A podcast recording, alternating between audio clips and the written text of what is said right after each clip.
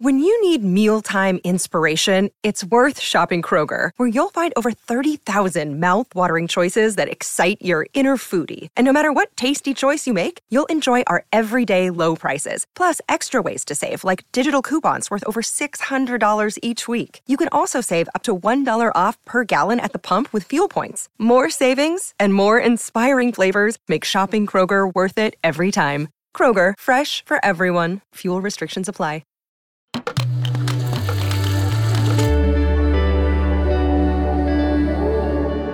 Cora.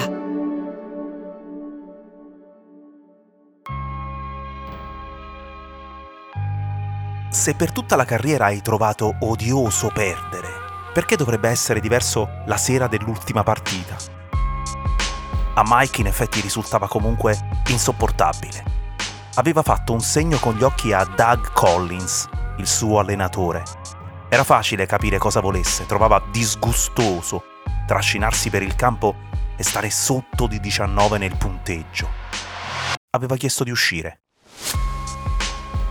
Era andato a sedersi in panchina senza nessuna voglia di vivacchiare dentro quella sconfitta che la squadra di Washington stava subendo da Filadelfia, senza lampi, con 13 punti suoi, 4 rimbalzi, 4 assist, niente di indimenticabile. Per giunta adesso, a 40 anni, alla fine di una traiettoria memorabile. Era uscito quando mancavano 4 minuti e 13 secondi alla fine del terzo quarto e la folla si era alzata tutta in piedi. Gli restavano ancora l'ultima doccia, le ultime strette di mano, i saluti, il congedo. Ma quando il cronometro indicò che erano rimasti solo 2 minuti e 35 secondi di supplizio, per otto volte si sentì la folla che gridava qualcosa, la stessa cosa.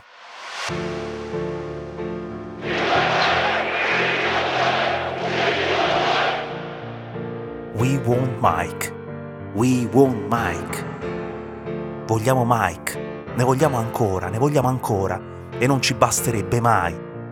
21.257 spettatori arrivati al First Union Center di Filadelfia per dirgli grazie. Che bel tratto di strada che abbiamo fatto insieme. Tu in campo e noi fuori. Anche se siamo stati avversari, ma avversari poi in che cosa? E quando una folla fa così, e un campione lo sa che cosa deve fare. E il coach gli disse, mi senti Mike, devi entrare anche se non vuoi. E Mike eh, tolse la tuta, strinse i lacci delle scarpe e andò. Andò allora dritto verso il campo. Andò dritto verso l'ultimo tiro. L'ultimo tiro di Michael Jordan.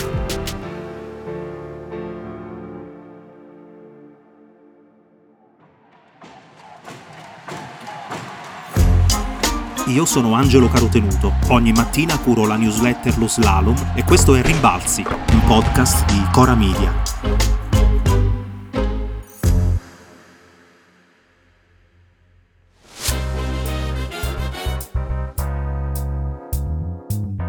Diciannove mesi prima di quel 16 aprile 2003, Michael Jordan aveva dato l'annuncio che sarebbe tornato a giocare a basket. Di nuovo, con la maglia numero 23 il modello più recente di scarpe con il suo nome, lo stipendio devoluto completamente alle famiglie delle vittime dell'attentato alle Torri Gemelle, che era avvenuto solo due settimane prima. Jordan aveva lasciato la pallacanestro altre due volte. Ora la novità era nella maglia che vestiva. Non più quella dei Chicago Bulls, andava ai Wizards di Washington, una città dove in tutta la loro storia hanno visto appena tre finali, una sola vinta, nel 1978. Jordan ne aveva invece giocate il doppio e vinte tutte. Non prometteva certo di portare la squadra fino alla gloria, non a 40 anni, e non tornava per quel motivo, ma si era fatto dare anche il ruolo di President of Basketball Operations. Dentro di sé sentiva l'urgenza, l'ambizione di lasciare il segno da manager avrebbe presto scoperto la distanza che passa tra una decisione da prendere dietro una scrivania e le altre che gli riuscivano benissimo in campo. al draft aveva commesso lo stesso errore di chi non colse per intero il valore del Jordan ragazzino, quando sia gli Houston Rockets sia i Portland Blazers preferirono fare altre scelte, lasciando così che fossero i Bulls di Chicago a prenderlo dalla Università della North Carolina con il numero 3. Lui, da dirigente di Washington, aveva puntato come prima scelta su un tale Quame Brown e la storia ci avrebbe detto che avrebbe fatto meglio, molto meglio, a prendere Pau Gasol o Tyson Chandler o Tony Parker. Per noi l'apparizione prima dell'NBA come epifenomeno e poi di Jordan come epifenomeno nell'epifenomeno è stata una cosa che non è descrivibile. Uh-huh. Cioè c'è chiaramente un prima NBA che era un qualcosa di sognato, leggendario come le tappe di Coppi alla radio con la radiocronaca di Ferretti e un dopo in cui la potevi vedere. E poi arriva Jordan che è la sublimazione di tutto quello che prima era stato solo raccontato e poi visto e adesso lo puoi vedere e soprattutto lo puoi vedere tutti i giorni. I Wizards con Jordan restarono dove erano al primo anno Michael aveva avuto problemi a un ginocchio, ma ha anche pure trovato il modo di fare 51 punti contro Charlotte, per diventare il giocatore più anziano della storia a superare quella soglia. Ogni partita in trasferta si trasformava in una standing ovation per lui, e quelle in casa avevano sempre, sempre, sempre il tutto esaurito al palazzetto. Continuava a segnare in media una ventina di punti a partita, giocò un ultimo All-Star Game da titolare, perché Carter gli cedette il posto. Ma la scintilla a Washington non scattò.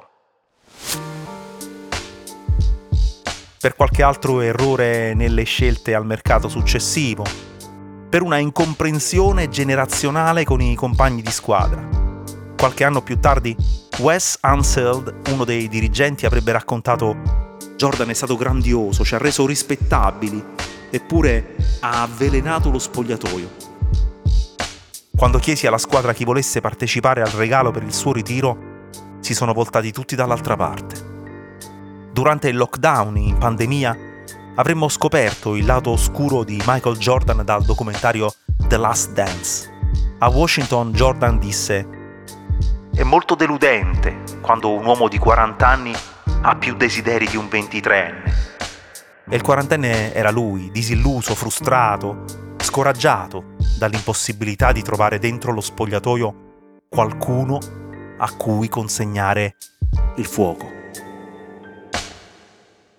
Michael Jordan ha giocato ogni minuto della sua carriera forte che fosse una partita di esibizione dove stava in campo 16 minuti in prestagione a Racine, Wisconsin, dove lui non era tenuto a fare praticamente niente tranne che portare il suo augusto corpo in giro per il campo, lui se era in campo giocava forte.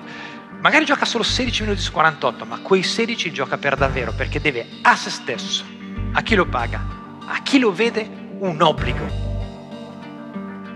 Per l'ultima esibizione in casa, a Washington si era mosso Donald Rumsfeld, il segretario alla difesa. Erano i giorni della guerra in Iraq. Avevano consegnato a Jordan la bandiera americana che sventolava sul Pentagono l'11 settembre, la mattina dell'attacco kamikaze. E infine arrivò il 16 aprile del 2003, la sera di Filadelfia, la sera della nostra storia, la sera in cui a 2 minuti e 35 secondi dalla fine della partita tutto il palazzetto urla in coro We want Mike, we want Mike. E il coach che gli dice li senti Mike, devi entrare anche se non vuoi. Mike che toglie la tuta, stringe i lacci delle scarpe e va. E va. E va. E va. Anche sull'altra panchina sapevano che cosa sarebbe dovuto succedere. L'allenatore avversario Larry Brown chiamò il suo giocatore Eric Snow e gli disse appena entra Jordan fermalo con un fallo, mandalo in lunetta. Mandalo a tirare i liberi, significava.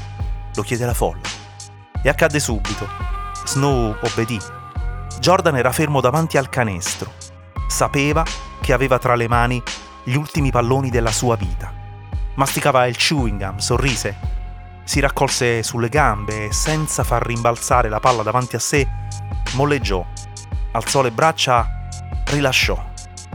Un gesto che nella sua carriera da professionista ha fatto per 33.309 volte, quasi 9.000 dalla lunetta. Un gesto che ha sbagliato 13.790 volte. E quanto è meraviglioso uno sport in cui il più grande giocatore è un tipo che fa 13.000 errori. Una delle frasi più famose di Jordan dice Nella mia vita ho perso quasi 300 palle, 26 volte i miei compagni di squadra mi hanno affidato il tiro decisivo e l'ho sbagliato. Ho fallito, molte, molte volte. Ed è per questo che alla fine ho vinto tutto. E allora molleggiò sulle gambe, rilasciò dentro, due volte. Corricchiò all'indietro e poi basta. Il pubblico si alzò in piedi e lui tornò a sedersi in panchina. Stavolta era finita, era finita per davvero.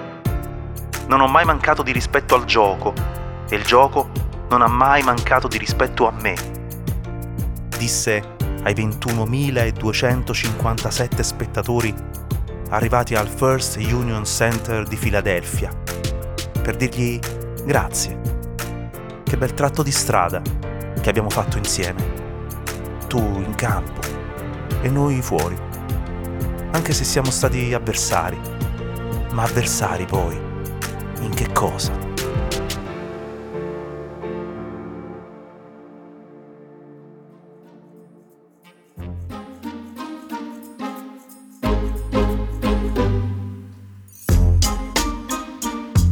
Rimbalzi è un podcast di Cora News prodotto da Cora Media. È scritto da Angelo Carotenuto. La cura editoriale è di Francesca Milano. La supervisione del suono e della musica è di Luca Micheli. La post-produzione e il montaggio sono di Aurora Ricci. La producer è Monica De Benedictis. Le fonti dei contributi audio sono indicate nella sinossi.